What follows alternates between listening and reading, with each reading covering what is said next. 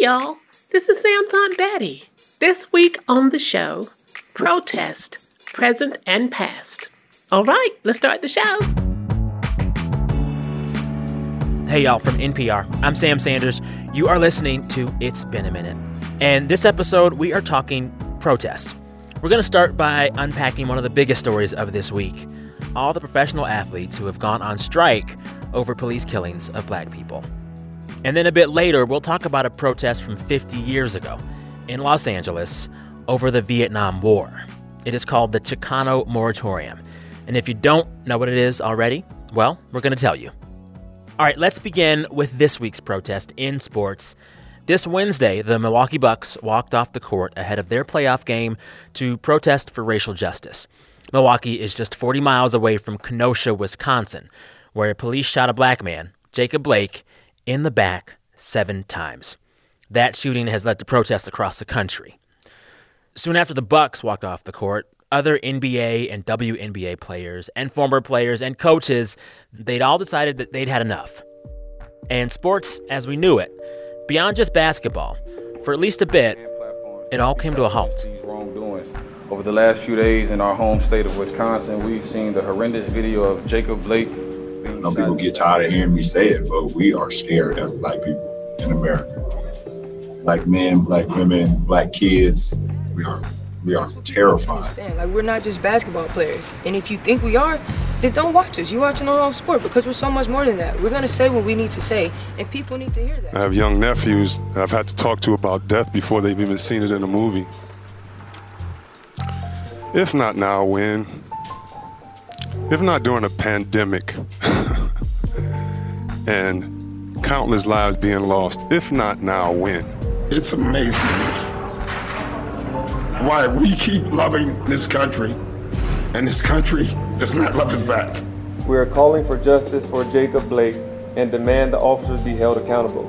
We encourage all citizens to educate themselves, take peaceful and responsible action, and remember to vote on November 3rd on behalf of the Milwaukee Bucks. So to help us talk this out, I called up a friend of the show, Clinton Yates. He is a columnist at The Undefeated. So I've never seen anything like this. You have been covering sports for years, seeing these strikes all happen at once in all these major sports. How surprising is this for you as someone who covers sports, like on a scale of 1 to, oh my God, I can't believe this?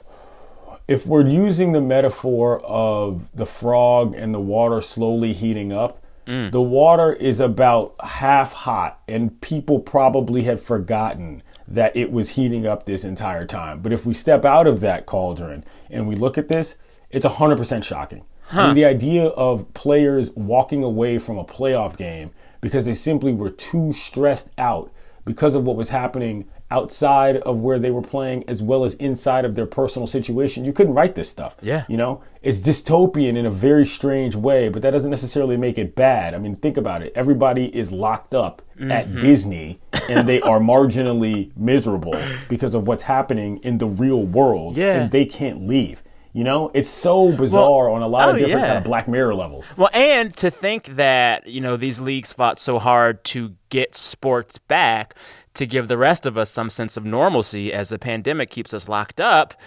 You know, a lot of folks are mourning that little bit of normalcy that they felt with these leagues playing. That's kind of on pause right now, or has been on pause for the last few days. Which is why this is so awkwardly, like, unfortunate, is because if these guys don't want to play, it affects a lot more than just them. And I don't just mean in terms of fans watching. I mean in terms of what you mentioned. All of the support staff, all of the TV production people, all of the people who feed these humans, and all of them, all of the people who have to make sure that everything is clean down there. There's a whole army of folks who are getting this thing off the ground in terms of producing and making sure that NBA games happen. So that decision is not made lightly. These guys just needed a break, Sam. You know, like, bereavement is real. And this is one of those for me. So this is what your piece got to this week. You know, there's all this rhetoric and question of these players saying, what is a strike going to do for police violence? You know, these sports leagues aren't tied to police departments. What do you expect these owners to do? They're not police officers. But you wrote and said, what if they're not striking for anything but just to get a break because they're tired, because the news of these killings just wears you down over time? Why do you think so many folks are questioning what this is actually for? And is that in part because these players haven't really said what their end goal is yet? I think it's because people like to switch track when it becomes a matter of them having to do something instead of just standing back and saying what they're not. You know, not to get too far into this, but you know how it is when you have your white friends. You say, oh, white people do this. And the first thing they'll do is either say, I didn't mean to do that. Or they'll say, oh, well, that's not me. Because that primary exculpation of themselves is the most important thing. And so when you look at guys and they say, I'm not doing any of this, the first thought people have is, oh, well, what did I do? Or what are you going to do? It's this forced binary that I think is just so unfair in terms of how we are treated when it comes to expressing our basic levels of agency. And that general misunderstanding, or rather willful misunderstanding, that I think is a position a lot of black folks get put in, is kind of what's affecting this. These brothers that say, yo, man, we ain't playing. Dog, take a look around. All right, that should be good enough, in my opinion. However, people start asking for, what does this mean? It doesn't mean anything. If they're proven to themselves that they can have the agency to just say, nah, we're good today, that's good enough for me, Sam. Yeah, yeah. You know, what substantive things might these strikes accomplish? I've heard that Milwaukee, the Bucks are asking state house leaders to come back for a special session. I think in Houston, they're partnering to make the stadium that they play in a voting site this November. What kind of actual tangible things might come out of these activities and these strikes from these players? Well, I think number one, you know, I don't want to undersell the tangibility of the mental health of the guys that are on the court. So the number one tangible thing that might come out about it is, frankly, the quality of the basketball. Number two, 20% of the guys in the NBA are registered to vote. 20. That's it. And so I think that on a basic level, improving that and how that's going to send a message to other people is going to increase things overall. And thirdly, I can't put enough emphasis on the notion of simply paying attention and believing us when it comes to what we say and what we do. The general notion of, okay, we hear you, Black Lives Matter. All right, that was the 200 level. Let's get to the 300 level course where you actually say something to somebody that matters, and so that they understand that this isn't just about the generalized concept of respecting us. Where do the owners in these leagues stand, and what can they do? You know, there are a lot of folks saying, what do you hope to, like, there's not a thing that you can do with these strikes. These rich white owners can't change anything. They just own sports teams. But these rich white sports teams owners, they are pretty powerful, and they do have some agency and some influence, and a lot of them know politicians. What could they do? What are they doing? What might they do? Well, let's take a quick break, and I'm going to ask you a question. Do you know who owns the Orlando Magic? I don't. Take a quick look. Hit your Google box. Okay. And when the answer comes up, tell me what the name you see is. Let's see. Orlando Magic. Might be familiar. Let's see. Rich DeVos. Oh! Who is of the DeVos family. How about that? Whoa! Okay. So, yes, the owners matter in this situation, Sam. Absolutely. All right. Because some of these people are names you know that are involved in things you do. So, that's the 400 level, you know? Yeah. And that's just in undergrad, Sam. So, we talked about that analogy. That's the next step. The master's course would be, of course, getting owners to talk to other rich white people. And the PhD course, of course, is obviously literally normalizing the concept of Black Lives Matter and arguably defunding the police. So that's where we are. Does it look like any of these owners will be moved by this? I mean, we have seen how obstinate NFL owners can be, for instance. Yeah, but NFL owners are printing money in a different way, and that comes down to the way the workforce operates in terms of there's just more people that are available to play football, you know, and that's how that sort of system works. Next man up, as they say. If the NBA loses like 5 players, the NBA starts to suck. Yeah. You know, and there's nothing wrong with that. So the owners in the NBA have a different calculus towards failure, I think, than a lot of the other owners do, simply because they're more visible and because they're more global. But let's not forget this either, Sam. We're not back at home markets yet. When these guys get back to where they live, with their families, back in their so-called routines, even though nothing will ever be the same, obviously, after 2020, I think we're looking at a totally different landscape as far as how owners and how people who are power players in this have to respond. Yeah. When they're all in the bubble and they're all in the playoffs and they're all focused, okay, we can kind of deal with this there. But once summer camp gets out, you know what I'm saying, and the school year's back, you better figure out what you're doing when you're teaching them when they were in class, because what happens when they take that out into the world is going to be completely different. And I'm talking about the fans as much as I'm talking about the players here. So the owners have a lot to figure out, is my opinion. So we're taping this Friday morning, and there are still major questions about what happens next. What do we know at this point about what happens next? I mean, at a certain point this week, I was hearing rumors that LeBron was saying they might sit out the rest of the season. Where are we at right now? We're at a point where the players are most likely going to come back to the playoffs because they understand that it is, in fact, in their greatest good to do so. The break was necessary. The point was made. But here's what the data point is that was unbelievable, Sam. Michael Jeffrey Jordan stepped into the proceedings. Let me tell you. Okay, as someone who just watched The Last Dance, I feel like I'm a Jordan expert now. Yes. And I was like, that's not Jordan's style. He doesn't do that. What was that about? I mean, I think it was about the fact that Jordan suddenly becomes a guy in a position that is wonderfully linking between the players and the owners. Let's not forget, Michael Jordan is ostensibly the owner of, you know, an NBA basketball team, which is amazing when you think about how that finally came to be worth something. Yeah. So he comes into the fray and says, guys, if you play the basketball, the likelihood that people pay attention to your platform is higher. Okay.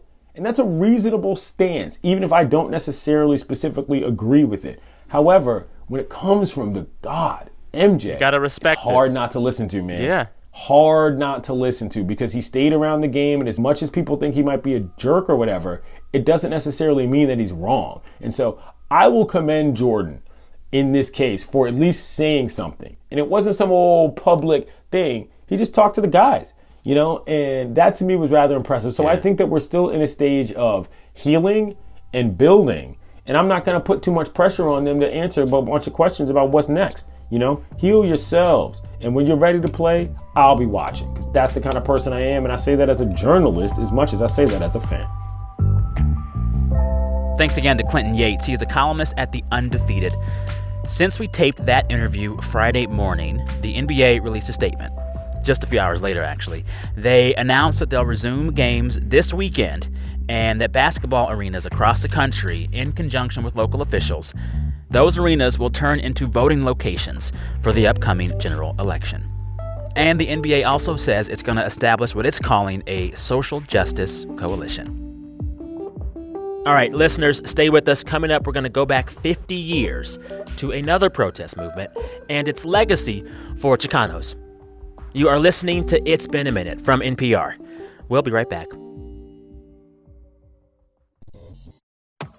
This message comes from NPR sponsor BetterHelp, the online counseling service dedicated to connecting you with a licensed counselor to help you overcome whatever stands in the way of your happiness. Fill out a questionnaire and get matched with a professional tailored to your needs. And if you aren't satisfied with your counselor, you can request a new one at any time, free of charge. Visit BetterHelp.com/minute to get 10% off your first month. Get the help you deserve with BetterHelp. This message comes from NPR sponsor Allbirds, whose products aren't just comfy and purposely designed, but better for the planet, too. Allbirds measures the carbon footprint of all its products and lists it on every pair of shoes, socks, and undies, just like nutrition labels on food, but for your closet. Then they offset those carbon footprints to zero to make their business carbon neutral. With Allbirds, feel confident knowing you're wearing a product that's doing right by your feet and the planet. Learn more about their sustainable practices and find your pair at allbirds.com today. With civil unrest, the pandemic, and the economic crisis, you want to know what's happening right when you wake up. And that's why there is Up First, the news you need in about 10 minutes from NPR News. Listen every day. We are back. You're listening to It's Been a Minute from NPR. Protests are in the news right now, but when you think about it, some of them never really stop. This week, we saw protests against police brutality and systemic racism after Jacob Blake was shot 7 times by a police officer in Kenosha, Wisconsin. And there were protests this May after George Floyd's death, and in 2014 after Eric Garner and Michael Brown were killed by police. and on and on. If you look back 50 years ago, there were other protests when Mexican Americans in Los Angeles marched to protest the Vietnam War. Sheriff's deputies and police officers broke up the rally, and by day's end, about 200 people were arrested, and 3 were dead. This weekend marks the 50th anniversary of those protests, the Chicano Moratorium, which influenced an entire generation of Chicano activists, some who overcame the trauma of that day and some who never did. I'm going to pass the mic now to one of my producers, Andrea Gutierrez. She and her sister have a personal story to share about how the Chicano Moratorium affected their family. Dad was a storyteller. I think that's the best way to put it. Dad was a storyteller. That's my sister, Monica, and she's right. My dad was a storyteller, usually stories from his life. He had a whole repertoire, and we kids asked for his greatest hits a lot. Dad, tell us the one about Grandpa and the Rio truck. Dad, what about the time Father Geisel told you to get a haircut? But there was one thing he never really talked about much. His involvement in the Chicano Moratorium.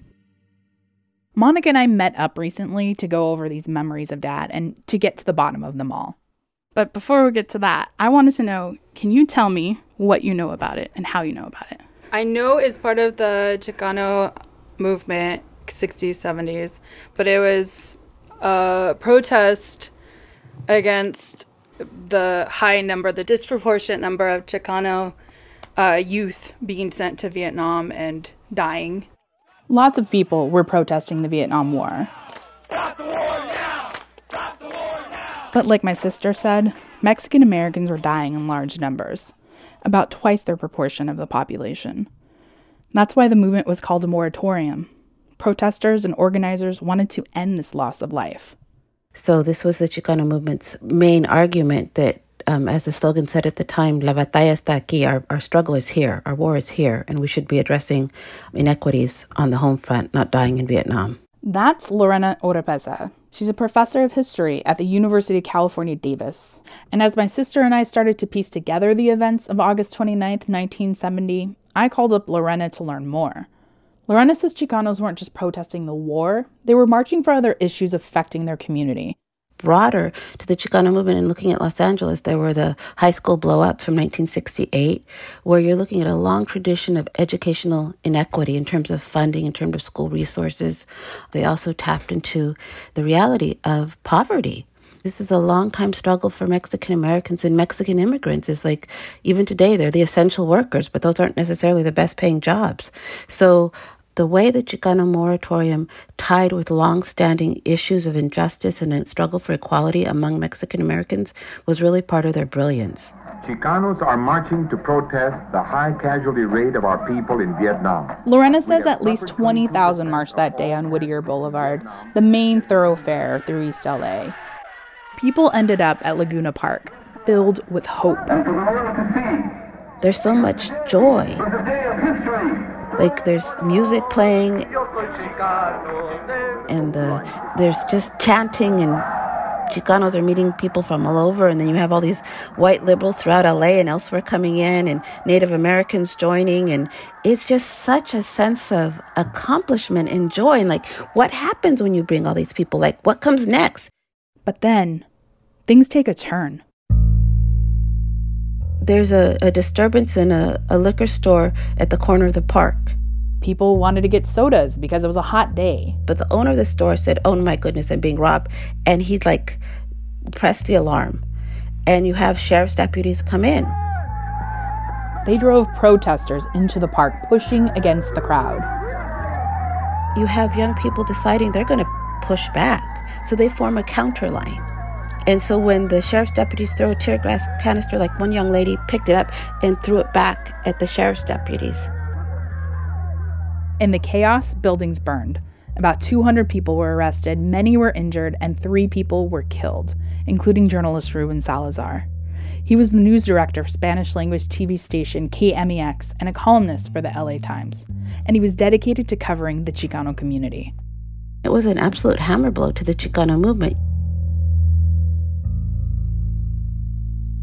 And not just a blow to the movement, but as I later learned, to my own father. My dad was there that day, and he almost never talked about it.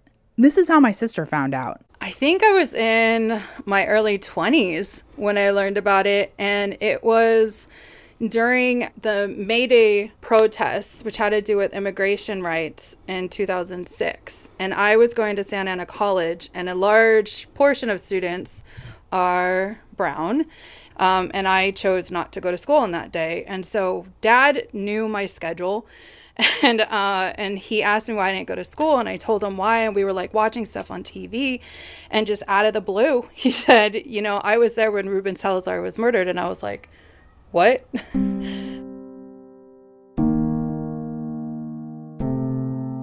He didn't give a whole lot of detail, but he said he was there, and that was the first time that Dad had ever mentioned anything like of an identity of Chicano. Like, we, up to that point, I had only ever heard Dad like say, you know, we're American, and that answers all questions.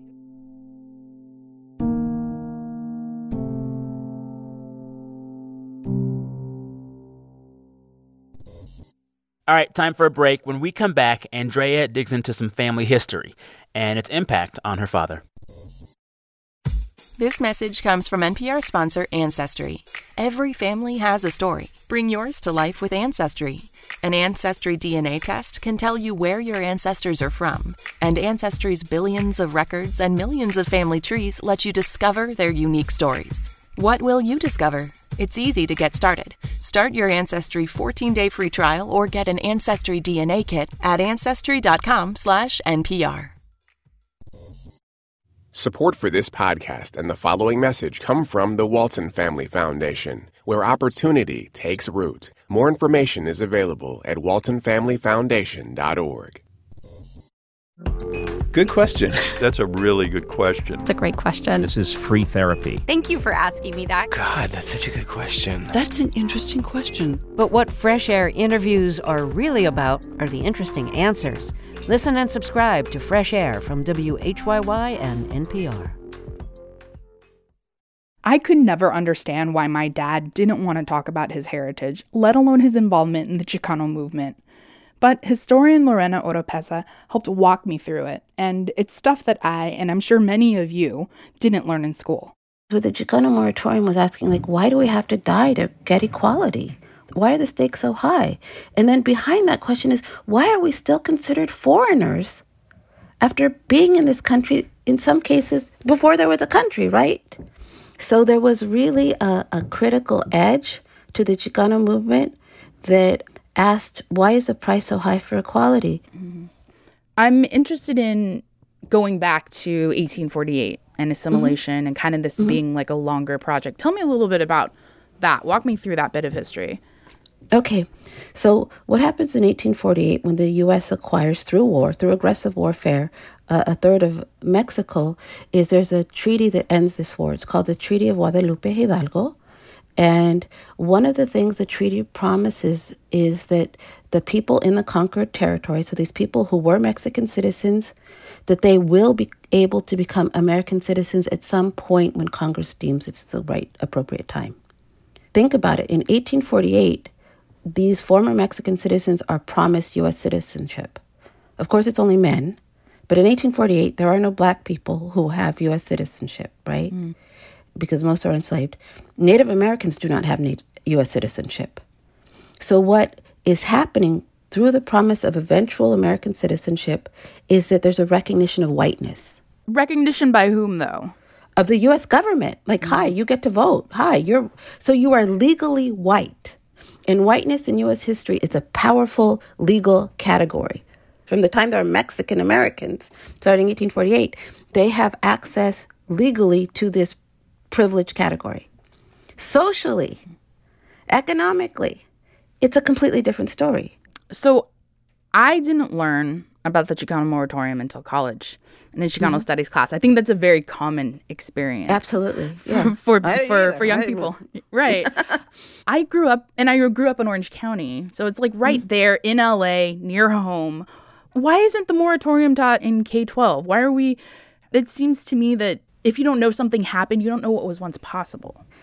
Well, there is an effort to build ethnic studies into the K through 12 curriculum. But I think some people see it as a threat. If you're going to include more about the Chicano movement, what do you exclude? Right? Mm.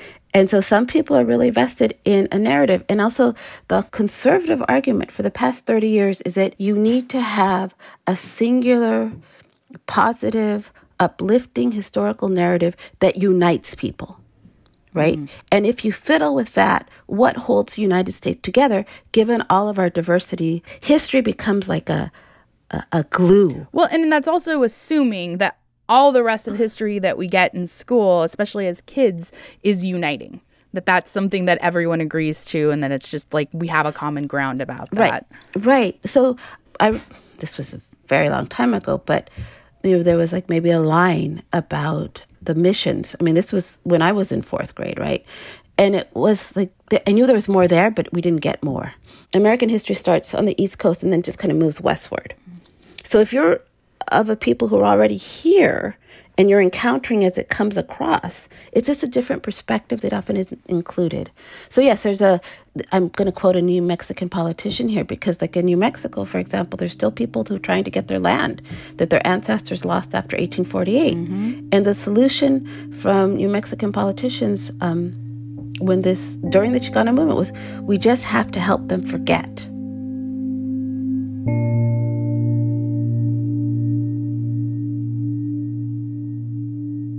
Speaking of New Mexico, that got me and my sister Monica talking. Well, our grandparents on Dad's side, they're from New Mexico, well, what is now New Mexico.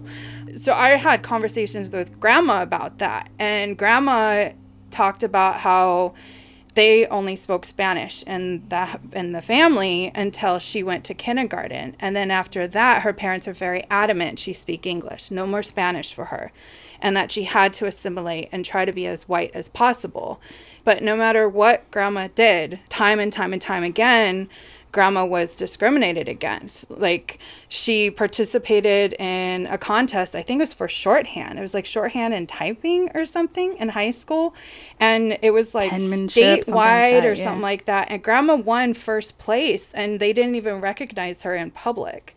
And so that stuck with Grandma her whole life, where she stopped going by her birth name, which is Mariana, and went by Marianne. And then she only spoke English, did not speak Spanish.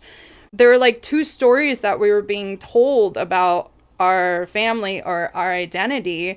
And I think Dad struggled with that a lot. Like he went through that kind of identity crisis, trying to figure out the pieces that we had lost, the pieces that nobody talked about. But like, I think he was kind of maybe alone in that. And so he kind of did the same thing with us, didn't really talk about that part. Another thing, I don't know if I've told you about this, but when Mom sold the house, you know, we were going through and getting stuff out, especially Dad's things. And there was like one place I'd never actually looked in before in my entire life, which was down below in his nightstand. Oh, yeah. Because that was like a no-no spot. Yeah, there was stuff in front of it. I was like, am I going to find magazines? Like, what am I going to find here? No, it was, and it felt like so poetic, it was like his secret stash of Chicano books. Yeah, I have them on my shelf. You're looking at me with your jaw dropped right now. So it was always one place Dad was very adamant we can never look in there. Even if there was nothing in front of it, we cannot look in there. And it felt so perfect that's what I found in there. So it was like Bless Me Ultima by Rodolfo Anaya. I kind of feel like Dad maybe had the same attitude that Grandma had, in that right before Grandma passed away, I asked her if she ever imagined that people would want to learn Spanish, that it would be so common and so accepted. And she said, I had no idea. If I had known, I would have taught Spanish to my kids a long time ago. I would have made sure that everybody knew Spanish. And she said, I was just trying to save my kids. And so I feel like Dad maybe had that same attitude of this was so traumatizing. This was so heartbreaking. And so it's like, maybe if I don't involve my kids in that, they'll be saved. I think we saw that, wait, you didn't save us from anything. It still happened. Right. Right? We've still dealt with discrimination and racism. We still dealt with people doubting us. We've still dealt with all those things. I mean, how many times in our lives have we been asked, like, what are you? And then we give an answer. No, but, like, really, what are you? You know, or, like, you know, really questioning, do you speak Spanish? Okay, why don't you speak Spanish? Oh, shame on you. You don't speak Spanish and stuff like that. Like, that's, you know, it's not a shameful thing. And I feel like it was kind of that way for Dad and then for the generation before. How much have you thought about that, especially now that you're a parent? How much does that, how have you brought that to the future? You're gonna make me cry. It is a huge piece of my parenting. And with my daughter, can I say her name? If you want to. Okay. So Olivia is my daughter, and she is 9. And before she was even born, I knew without a doubt I wanted her to learn Spanish from a young age. I'm going to find a way. And from there, like, I wanted to raise her to know where she's from and to keep fighting the good fight. I think about one of my professors in grad school who was there, like, Dad died while I was in grad school, and I was, like, trying to finish my thesis, and he's, like, he was, like, so super empathetic. He's, like, I don't know how you're going through what you're going through, but, you know, like, we keep them alive by keeping them in our memory, like, sharing their memories, and, like, it's always really good to talk about Dad. This is where I cry. Yeah. God. I mean, Olivia was born 3 months before Dad died, and so it's really nice to share those stories with the grandbabies, you know, and let them know who was Grandpa Dad from each of our perspectives and stories. And then to hear them repeat stories about Dad, I think is, like, the most heartwarming thing you could hear. I love it. I love you. I love you.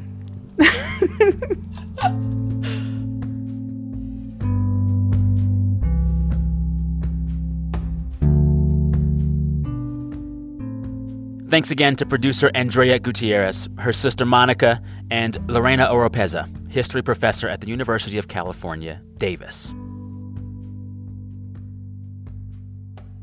Now it's time to end the show as we always do. Every week, listeners share the best thing that happened to them all week. We encourage folks to brag, and they do. Let's hear a few of those submissions. Hi, Sam. This is Laura from Geelong, Australia. And the best part of my week was listening to my 16-week-old little girl belly laugh for the first time because of something I did. It was the best sound in the whole world. This is Ray Love Jr. in Atlanta, Georgia. The best thing that happened to me this week was receiving and accepting a job offer for a company that I've wanted to work with since first moving to Atlanta back in 2013. Hi, Sam. This is Susan. The best part of my week was that I officially adopted the 2 kittens I had been fostering. Hey, Sam. This is Ariana, coming to you from Busan, South Korea. The best part of my week happened as I survived a 14-day government-mandated quarantine. I'm so thankful to live in a country where the government is organized, proactive, and really trying to squash COVID-19. Hi, Sam. It's Rebecca and 10-month-old Lila from Rockville, Maryland. The best thing that happened to us this week was that Lila learned how to clap. Hey, Sam. This is Natalie from Frederick, Maryland.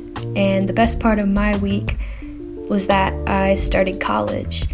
It was virtual college that I attended from my bedroom at home, but it was still college, and it was still pretty cool. Hi, Sam. This is Caroline. And Jake. And the best thing that's happening this week is it's Jake's, what is it? God today. Yes, and that's the day that we celebrate your adoption. Yes. Yes. So thanks, Sam. Have a good week. Bye-bye. Have a great week. Thanks for your show. I really love it. And it kept me great company. Love the show. Keep doing what you're doing. It's wonderful. And it always brightens my day. Thanks. A lot of small humans this week. I love all of it. Thanks to those listeners and those children of listeners you heard there. And those 2 kitty cats. Caroline and Jake, Natalie, Rebecca and Lila, Ariana, Susan, Ray, and Laura. Listeners, you can be a part of this segment. Just send your best thing to us at any time throughout any week. Record yourself and send the voice memo to me at samsanders@npr.org. samsanders@npr.org. This week, the show was produced by Janae West, Anjali Sastry, and Andrea Gutierrez. Also, thanks to Katie Doggart for her research and fact-checking in this week's episode. Our fearless editor is Jordana Hochman. Our director of programming is Steve Nelson, who I hope is not hearing this because he's still on vacation. Our big boss is NPR's Senior VP of Programming, Anya Grundman. All right, listeners, till next time, keep calm, carry on, stay safe, all that good stuff. I'm Sam Sanders. We'll talk soon.